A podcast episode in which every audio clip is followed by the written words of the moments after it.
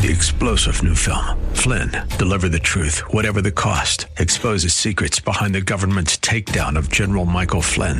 Flynn knew what the intel world had been up to. He ordered the first audit of the use of contractors. This set off alarm bells. He told the truth. He was the most dangerous person for Donald Trump to hire. They had to get rid of Flynn.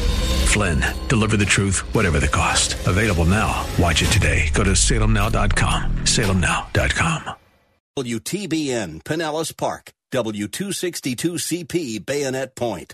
Brought to you by Moss Nissan. Simply, portions of this hour have been pre recorded for broadcast at this time. Odyssey. The following program was pre recorded for broadcast at this time. Up next is Verse by Verse, sponsored by Verse by Verse Ministries.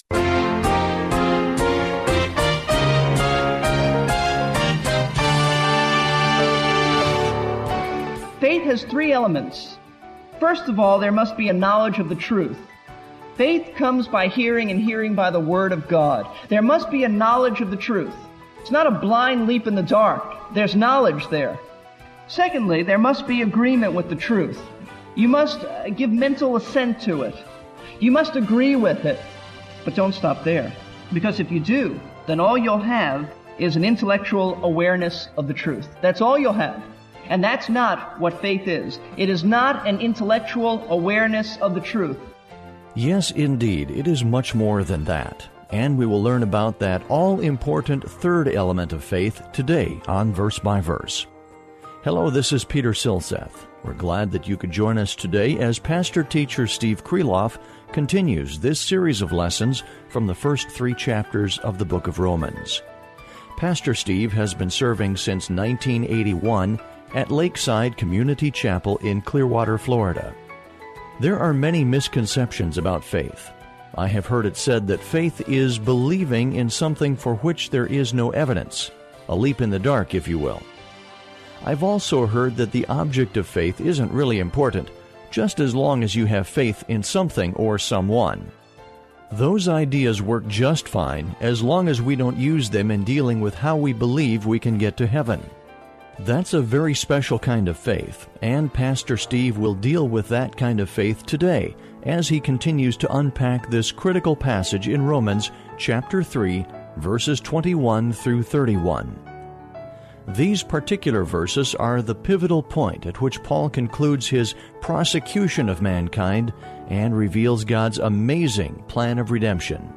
Now, here is Pastor Steve with today's lesson. Man came to the Lord Jesus one day and said, What's the greatest commandment? What is the greatest commandment? You know what the Lord Jesus said, and I paraphrase Love God with everything that's in you. Love Him all the time with all your heart, your soul, your might, your strength. The second commandment is love your neighbor as yourself. Second greatest commandment. Do you know anybody who loves God like that? I don't. I don't.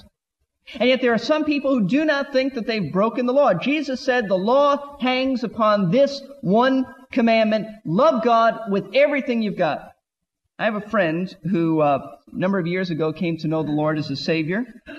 His wife was from a religious background, from a uh, denominational background, and she refused to believe that she was a sinner. But the one thing that he was able to, to use with her, that the Lord used to convince her of her need for righteousness, was that very commandment. She could not admit that she loved God with everything that was in her, and that is the greatest commandment. If you think you've kept everything else, which you haven't, and you haven't kept that, which you haven't, and neither have I, then you haven't kept the commandments. Even though God is very clear in His Word that righteousness is apart from the law, there are scores of people who refuse to believe this. They go through life trying to get right with God by going to church, joining a church, being kind to others, denying themselves, refraining from certain behavior. You know, the attitude says, if I just stop this and I don't do this, then God will accept me. Or I get close to God. Or I get right with God. But true divine righteousness is apart from anything that we do. That is very clear. I don't know how the Word of God can make it any clearer than this. The apostle Paul, before he came to know Christ as his Savior, thought that he could get to, to heaven by his own righteousness. He says in Philippians chapter 3, he did all these things. He had everything going for him, but he said, it's nothing. I've exchanged that kind of righteousness, which is no righteousness, for the righteousness which is by faith in Christ. Do You know why some people think that, uh, that righteousness comes by things that they do? Even people who have, may have heard these messages in Romans, and we've been hitting home on this hard. I'm convinced the reason that some people refuse to believe that righteousness comes uh, apart from law is because they really don't know how sinful they are. They just don't know the depths of that sin. They haven't had, as yet, their mouth silenced, as, as Paul says. They think they're good enough to get to heaven. And I, I think that part of it is the American pioneering spirit. Not that this is limited to America, but that pioneering spirit which says basically this. We forged our way out west. We've come from another country and our, our heritage is back in the old land and we came here and we made a new land and a new life for ourselves through what? Strong determination and effort. And that's how we face everything in life, even heaven. It's the philosophy which says God helps those who help themselves. But that is contrary to the scriptures. That is absolutely contrary to the scriptures. Because Paul is saying in verse 21 that God gives righteousness to those who know they can't get it themselves. In other words, God helps those who can't help themselves and will admit it. That's what the Bible says. Now, you know, that is astounding when you hear it for the first time. That is astonishing when you hear that for the very first time, that, that righteousness comes apart from anything we can do. It really sounds peculiar if you've never heard it before. That's the kind of thinking that was going on in the minds of the Jewish people at Rome who were reading this letter. Paul understood that, that they would, uh, that would be just opposite. God helps those who can't help themselves. That just is contrary to their whole theological system. So the apostle Paul, in anticipation of knowing what his Jewish readers are thinking, and some may be thinking that right here, he unfolds to them another truth about this righteousness. Not only is it apart from law, but it is attested to in the Old Testament scriptures. Look at the end of verse 21. It has been manifested, being witnessed by the law and the prophets. Now, why did Paul say that? Because Paul was, was accused of inventing Christianity. You ever hear that? Liberals say, well, this is Paul's religion. Paul is the author of this. Paul invented this whole scheme called Christianity. Absolutely false. And there were some at Rome who were saying, it's Paul's gospel. It's not God's. What's this new message that he has? This new philosophy. And the apostle Paul is saying, look, what I'm saying is not new. It is attested to in the Old Testament scriptures. God announced it back in the Old Testament. The Jewish scriptures give forth the same message that Paul is giving, that righteousness comes apart from the law. The expression the law and the prophets is very simple. It simply means all of the Old Testament. The law is the first five books written by Moses, and the prophets are everything else. And Paul is saying, look, it's not new with me. It is an old message attested to by the Old Testament scriptures. Now, did the law ever teach the fact that righteousness is apart from keeping the law. Did the, did the Old Testament ever say that? Absolutely. The law said it. The prophets said it. Where? Well, listen. At the heart of the law is, is the whole sacrificial system. That system of the law that's, that said that because of sin, an animal, unblemished, needed to be sacrificed upon the altar. When the sinner in the Old Testament, the Old Testament Jew, would lay that unblemished lamb or animal on the altar. He would put his hands upon that, that animal. And when that animal was killed and the blood was, was draining and dripping, do you know what that signified? It signified that the sin nature and the sinfulness of that man or woman was transferred to the animal. But there was another exchange, another transaction that unblemished character of the animal was transferred to the person doing the sacrifice. There was an exchange of character. The animal took on Symbolically now. Symbolically, the animal took on the sin of the person, and the person took on the unblemished character of the animal. That was the heart of the law. That's why as you go through Leviticus, you see all the sacrifices in the sacrificial system. The heart of that is the truth that man couldn't keep the law. If he could keep the law, why would he need a sacrifice? He needed righteousness some other way, and every time he sacrificed an animal, it was the law's witness that God would eventually provide a Savior to take away their sins and make them righteous. Because God says, specifically in the book of Hebrews, the, the blood of animals couldn't do it. All they were was just a type or a pointing to the Lamb of God who would come and take away the sins of the world, the Lord Jesus Christ. They were just pictures. They were shadows, but when Christ came, He's the substance. And not only did the blood sacrifices bear witness to righteousness apart from law, but the story of the father of the Jews. Who's the father? Abraham. The father of the Jewish people, Abraham, illustrates this truth. If you just jump over to Romans chapter 4, look at verse 2. And that's Paul's great illustration. To the Jewish people who said, look, it's a new message. We never heard this before. Paul is saying, you should have heard it. You've misinterpreted the Bible. Verse 2, for if Abraham was justified by works, he has something to boast about, but not before God. For what does the scripture say? Not what you say, he says to his readers, but what does the scripture say? And Abraham, and he's quoting from Genesis, Abraham believed God and it was reckoned to him as righteousness. That belief is apart from the law. Now to the one who works, his wage is not reckoned as a favor, but as what is due. But to the one who does not work, but believes in him who justifies the ungodly, his faith is reckoned as righteousness. Paul is saying, look, the father of the Jewish people, Abraham illustrates that. He was saved before the law ever came into existence. You know, Abraham lived 400 years before the law of Moses. In just a minute, Pastor Steve will be back to share with us what the Old Testament prophets said about the source of righteousness. Let's just take a quick break to say hello to those who have just tuned in. You are listening to Verse by Verse, a daily Bible class of the air taught by pastor teacher Steve Kreloff of Lakeside Community Chapel in Clearwater, Florida. Pastor Steve has an important announcement to share with you before we resume our lesson. Hi, this is Steve Kreloff. I wanted to take a few moments today to tell you how pleased I am that you're listening to Verse by Verse. Our goal here at Verse by Verse is to teach people the Word of God so that they'll be transformed into the image of Jesus Christ and glorify God.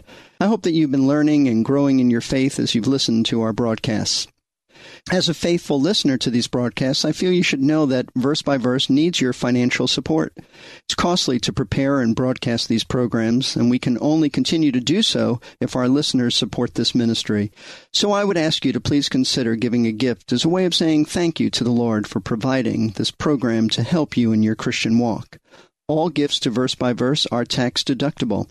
You can give via PayPal on our website, which is versebyverseradio.org. That's versebyverseradio.org. Or you can send your gift to Verse by Verse Ministries, P.O. Box 5884, Clearwater, Florida 33758. That's Verse by Verse Ministries, P.O. Box 5884, Clearwater, Florida 33758. Thank you, and may our Lord richly bless and strengthen you as you listen to him speak, verse by verse. Let's return to our lesson from Romans chapter 3 and the source of our righteousness. How about the prophets? The prophets give forth the same consistent witness. They predict the coming of the righteous one who would make men righteous by dealing with their sin. Isaiah said he was bruised for our iniquities. Why would he say our iniquities if the law said that you could get to heaven and be righteous by keeping the law? Jeremiah called the Lord, the Lord our righteousness. Why would he call him our righteousness if we don't need that righteousness, if we're righteous in ourselves? Ezekiel promised that he would, and I quote, save them from all their uncleanness. Why would he say they're unclean if they were clean?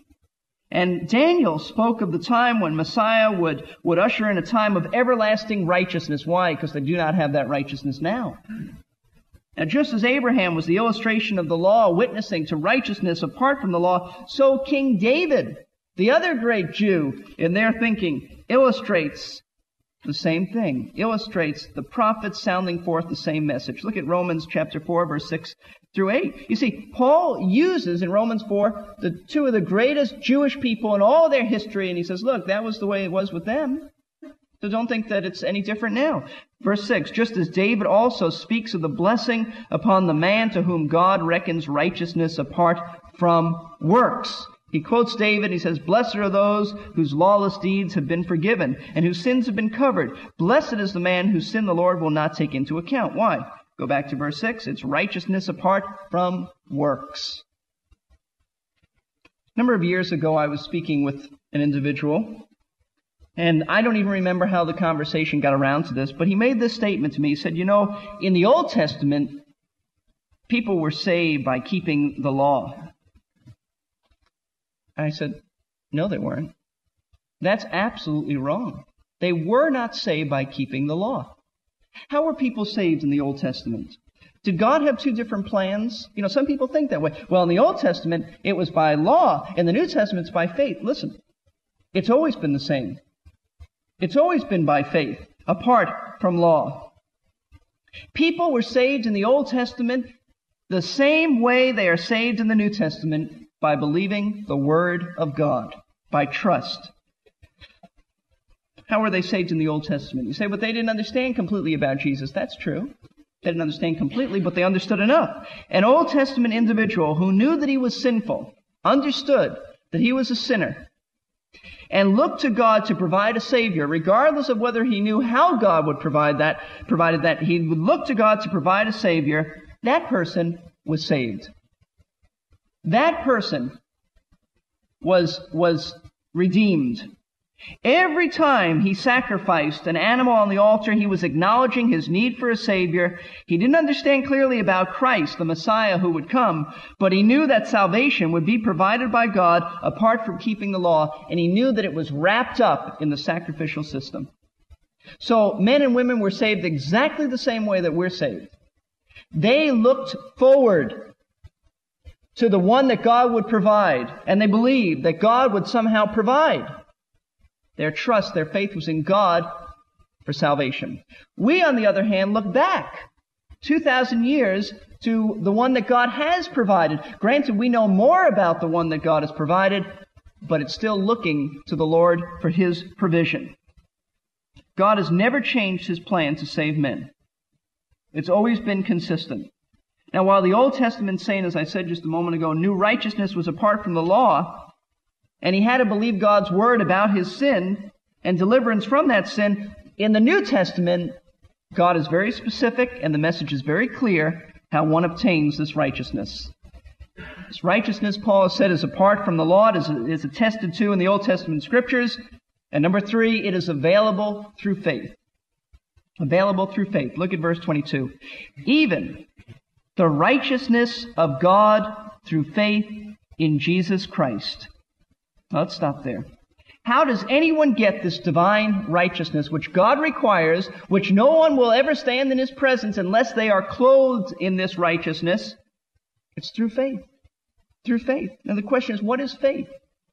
I mean, everybody speaks of faith. You know, uh, years ago, a baseball team, you gotta believe. I don't know what they had to believe, but everybody, yeah, I have faith. Faith has three elements. Three elements. First of all, there must be a knowledge of the truth. Faith comes by hearing and hearing by the Word of God. There must be a knowledge of the truth. It's not a blind leap in the dark. There's knowledge there. Secondly, there must be agreement with the truth. You must uh, give mental assent to it.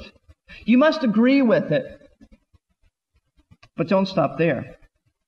Because if you do, then all you'll have is an intellectual awareness of the truth. That's all you'll have.